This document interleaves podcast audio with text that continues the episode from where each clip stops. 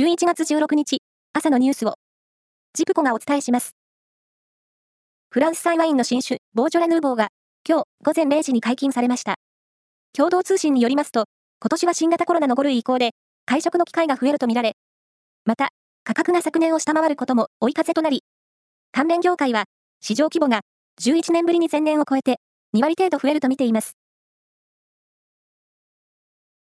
アメリカのバイデン大統領と中国の習近平国家主席は、日本時間の今日、1年ぶりに会談します。会談は、アメリカ・サンフランシスコからおよそ40キロ南のカリフォルニア州ウッドサイドで開かれ、両首脳は、軍同士の対話の再開で合意する見通しです。イスラエル軍による封鎖が続く、パレスチナ自治区ガザへの燃料を積んだトラックが、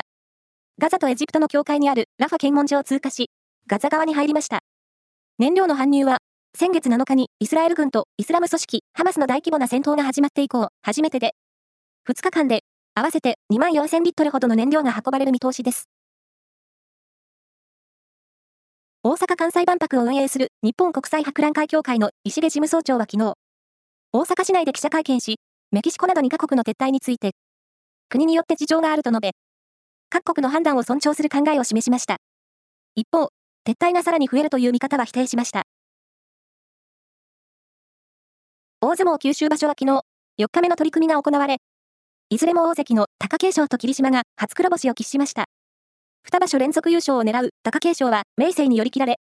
霧島は高安に突き落とされました。日本や韓国など4チームが出場するアジアプロ野球チャンピオンシップが今日開幕します。連覇を狙う日本は井端監督の初陣として1次リーグ初戦で台湾と対戦します。先発を務めるのは巨人の赤星投手です。プロ野球、中日ドラゴンズは、巨人を自由契約となった中田翔選手と FA の権利を行使した西武、山川穂高選手の2人について、獲得に向けた交渉を行うかどうかの調査を進めていると表明しました。一方、阪神の岡田監督は、日本シリーズで優秀選手に輝いたノイジー選手が、来シーズンも残留すると明らかにしました。以上です。